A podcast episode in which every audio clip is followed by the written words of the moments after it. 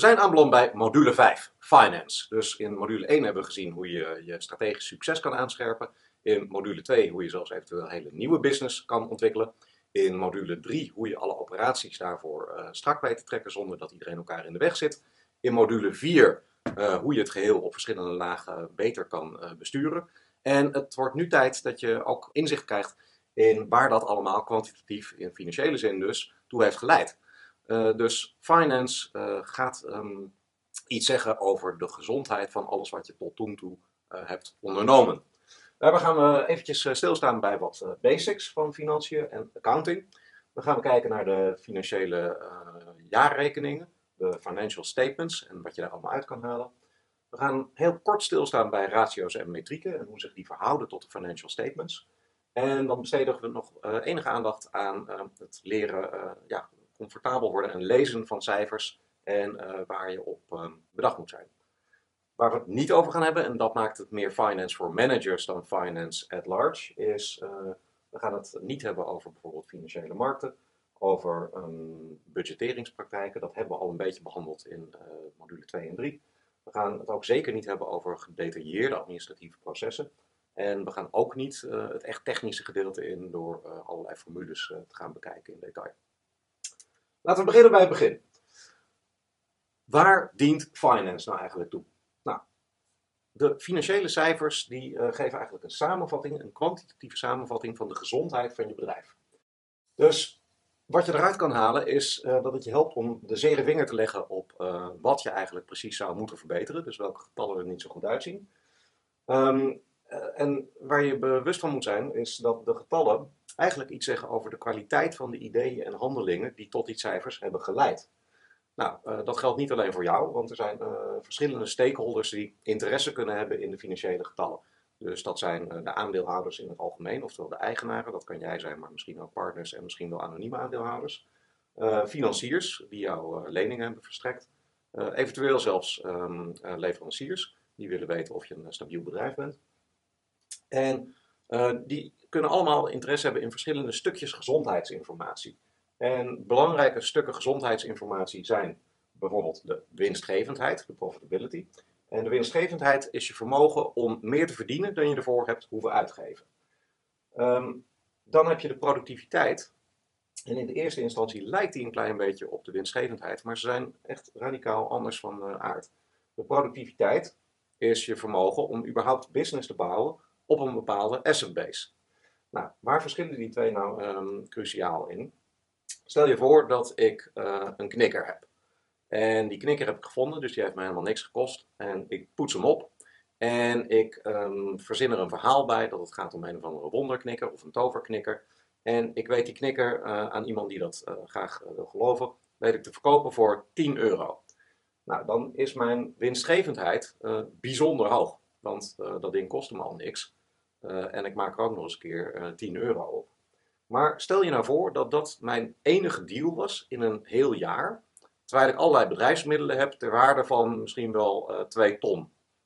Nou, dat is mijn productiviteit, dus zeg maar nihil. Hè, want dan heb ik maar 10 euro omzet op een hele zware asset van 2 ton. Dus eigenlijk vullen deze twee elkaar een beetje aan: winstgevendheid en productiviteit. Nou, op die manier heb je ook nog een ander begrip paar liquiditeit en solvabiliteit. En liquiditeit is je vermogen om aan uh, korte termijn betalingsverplichtingen te kunnen voldoen. De solvabiliteit, dat is je vermogen om aan al je betalingsverplichtingen te kunnen voldoen. Nou, die lijken natuurlijk ook weer heel erg uh, op elkaar. Dus korte termijn, dat wordt standaard gezien als binnen een jaar. En lange termijn verplichtingen gaan over het jaar heen. Dus die moet je pas ja, verderop in de toekomst terugbetalen. Nu is het zo um, dat je um, uh, bijvoorbeeld heel liquide kan zijn, terwijl je hartstikke insolvent bent of insolvabel. Dat zijn twee woorden die uh, ja, voor die solvency vaak in het Nederlands door elkaar worden gebruikt. Dus uh, niet iedereen is over de vertaling eens. Maar je kan dus hartstikke liquide zijn en hartstikke insolvent. En het omgekeerde is ook mogelijk, dat je hartstikke illiquide bent, terwijl je hartstikke solvabel bent. Dat uh, zullen we eventjes uitleggen uh, als we bij de balans zijn. Maar het zijn dus echt uh, verschillende begrippenparen die elkaar weer aanvullen. En equity, dat is eigen vermogen. Je wil natuurlijk weten wat de hoeveelheid en de groei van eigen vermogen is. Dit zijn vijf hele belangrijke kerncijfers die iets zeggen over de gezondheid van je bedrijf. Nou, wordt het tijd om wat meer diepte in te gaan. En ja, daarvoor moeten we nog eventjes een klein hobbeltje nemen, want uh, heel veel mensen voelen zich eigenlijk helemaal niet comfortabel bij, bij cijfers, bij finance. Want die hebben zoiets van, ja, het is abstract, het is saai, het is onbegrijpelijk. En voor veel mensen geldt, het is not my business, hè? dus het is niet je eigen baantje. Maar um, zo moet je financiën eigenlijk niet zien en al helemaal niet als manager. Want financiën vormen gewoon een reflectie van wat er gebeurt in het bedrijf. Het zijn eigenlijk samenvattingen van gebeurtenissen met een economische betekenis, met een economische impact uh, op het bedrijf. En die uh, gebeurtenissen die reflecteren de kwaliteit van ideeën en van handelingen. Dus uh, ze kunnen bijvoorbeeld iets vertellen over hoe goed je product is of hoe goed het idee achter je product is, omdat je kan zien in welke mate het aanslaat in de markt. het kan iets laten zien over hoe goed je in staat bent geweest om te, te verkopen. Het kan uh, iets laten zien over hoe goed je in staat bent geweest om de resources daarvoor een beetje binnen de perken te houden. Dus het zijn geen vreemde abstracties, maar eigenlijk reflecties van verhalen. Dus dat heeft allemaal niks te maken met getallen en met administratie, maar met wat er gebeurd is in de werkelijkheid. Dus je moet financiën eigenlijk leren zien als iets dat slechts volgt op wat jij doet en laat. En de truc is nou eigenlijk, hè, want we hebben bij eh, management gezien dat er een verschil tussen leading en lagging is dat je die lagging um, uh, getallen koppelt aan wat daar leading achter was. Dus dat je dat gaat koppelen aan de kwaliteit van uh, je bedrijfsinrichting en de bedrijfspraktijken die je daar binnen voert als manager. Nou, dat betekent natuurlijk dat we um, cijfers moeten gaan verzamelen op de een of andere manier. En dat is het domein van accounting. Dus financiën reflecteert de kwaliteit van je ideeën en je handelingen. En dus het uh, reviewen van cijfers kan helpen om uh, de kwaliteit van ideeën en handelingen te verbeteren. Maar als je de getallen niet hebt, ja, dan ben je dus nergens. Uh, en dat is extra het geval, omdat economische gebeurtenissen eigenlijk doorlopend gebeuren in een bedrijf. Zeker als je een bedrijf met meerdere mensen bent, dan zijn er ook anderen die voor economische gebeurtenissen zorgen. Zelfs als ze dat niet eens zo bedoelen. Bijvoorbeeld als iemand zich ziek meldt dan bedoelt die persoon niet een economische impact te hebben, maar dat heeft hij wel degelijk op dat moment, omdat de overal productiviteit van het bedrijf omlaag zal gaan. Uh, en daarnaast is een andere reden om eh, cijfers te moeten verzamelen, dat we van nature ongelooflijk slecht zijn in het bijhouden van uh, wat er gebeurt ten aanzien van cijfers. Dat zullen we straks met een voorbeeldje zien. Maar als er zes simpele dingen gebeuren in de economische sfeer, dan heb je eigenlijk al niet snel meer een goed overzicht op wat er gebeurt. Nou, accounting is dus het domein van bijhouden uh, wat er aan economische wijzigingen allemaal is gebeurd. En dat is het hele domein van analyseren, identificeren, vastleggen, categoriseren, samenvatten, analyseren en presenteren van cijfers. Dus je wil van alles bijhouden en dat kan eigenlijk in twee vrij verschillende domeinen. Namelijk dingen die een impact op de economische resultaten zullen gaan hebben. En dat is het domein van management accounting. En de economische resultaten daarvan. Dus wat er uiteindelijk uh, uitrolt aan, ja, aan, aan, economische gezondheid. En dat is het domein van financial accounting. Nou, als je die twee nou eventjes naast elkaar zet, dan zie je dat die best wel van elkaar verschillen. Dus financial accounting links, management accounting rechts. Financial accounting, dat gaat primair over de financial statements, in het Nederlands over de financiële jaarstukken. Uh, dus de balans, de profit en loss, de, verliezen, uh, de resultatenrekening of de winst- en verliesrekening, de cashflow statement en de equity, oftewel de eigen, eigen vermogensstatement. En aan de rechterkant zijn het in ieder geval vast wel wat financials, maar het is vooral wat je maar wil. Dus het kan over alles gaan waarvan je denkt dat dat business gaat aandrijven. Dus bijvoorbeeld de sales pipeline, of klanttevredenheid, of werknemerstevredenheid. En het cruciale verschil is dat in het domein van management accounting er allerlei grootheden kunnen zijn die geen enkele relevantie in financial accounting hebben. Dus zoiets als werknemersmotivatie, dat kun je als bedrijf heel belangrijk vinden, omdat je een relatie veronderstelt tussen bijvoorbeeld de tevredenheid van werknemers en hun productiviteit en daarmee dus uiteindelijk ook het succes van je bedrijf. Maar dat moet nog maar blijken in de werkelijkheid. Dus in het domein van financial accounting heeft dat geen relevantie, maar heeft het echte uiteindelijke resultaat alleen maar relevantie. Financial accounting is dan ook echt alleen maar lagging, dus volgend op wat er daadwerkelijk gebeurd is. En management accounting gaat veel meer over leading determinanten, dus uh, over wat prestaties gaat aanjagen, zoals bijvoorbeeld de vulling van de sales pipeline. Financial accounting is uh, in hoge mate uh, verplicht en is um, in hoge mate gestandaardiseerd. En management accounting, dat is vooral wat je zelf wil en dat is grotendeels niet gestandaardiseerd. Dit heeft ook een, behalve een intern, ook een heel belangrijk extern gebruik. En management accounting, dat is echt puur intern gebruik. Hier ligt de nadruk op evaluatie van wat er gebeurd is. Hier ligt de nadruk op besluitvorming. Dit kijkt terug, dit kijkt vooruit. Dit gaat over verantwoording kunnen afleggen. Dit gaat over ja, de, de bedrijfsvoering beter kunnen beheersen. Dit kan voor allerlei type stakeholders zijn. Dit is echt vooral voor managers. Dus um, uh, wat je misschien al een klein beetje hebt kunnen herkennen, is dat die rechterkant heel sterk gaat over wat we net in de module over management hebben gehad. Over de systematisering van je management systeem. dus management accounting, dat zit ook um, heel sterk in de hoek van uh, management systematisering. Nou, uh, als je die module nog niet hebt gezien, dan moet je daar maar even naar kijken wat je er allemaal aan kan doen om managementpraktijken aan te scherpen. En om het plaatje even compleet te maken, is er voor alle volledigheid nog een derde type accounting. Dat wordt tax accounting genoemd.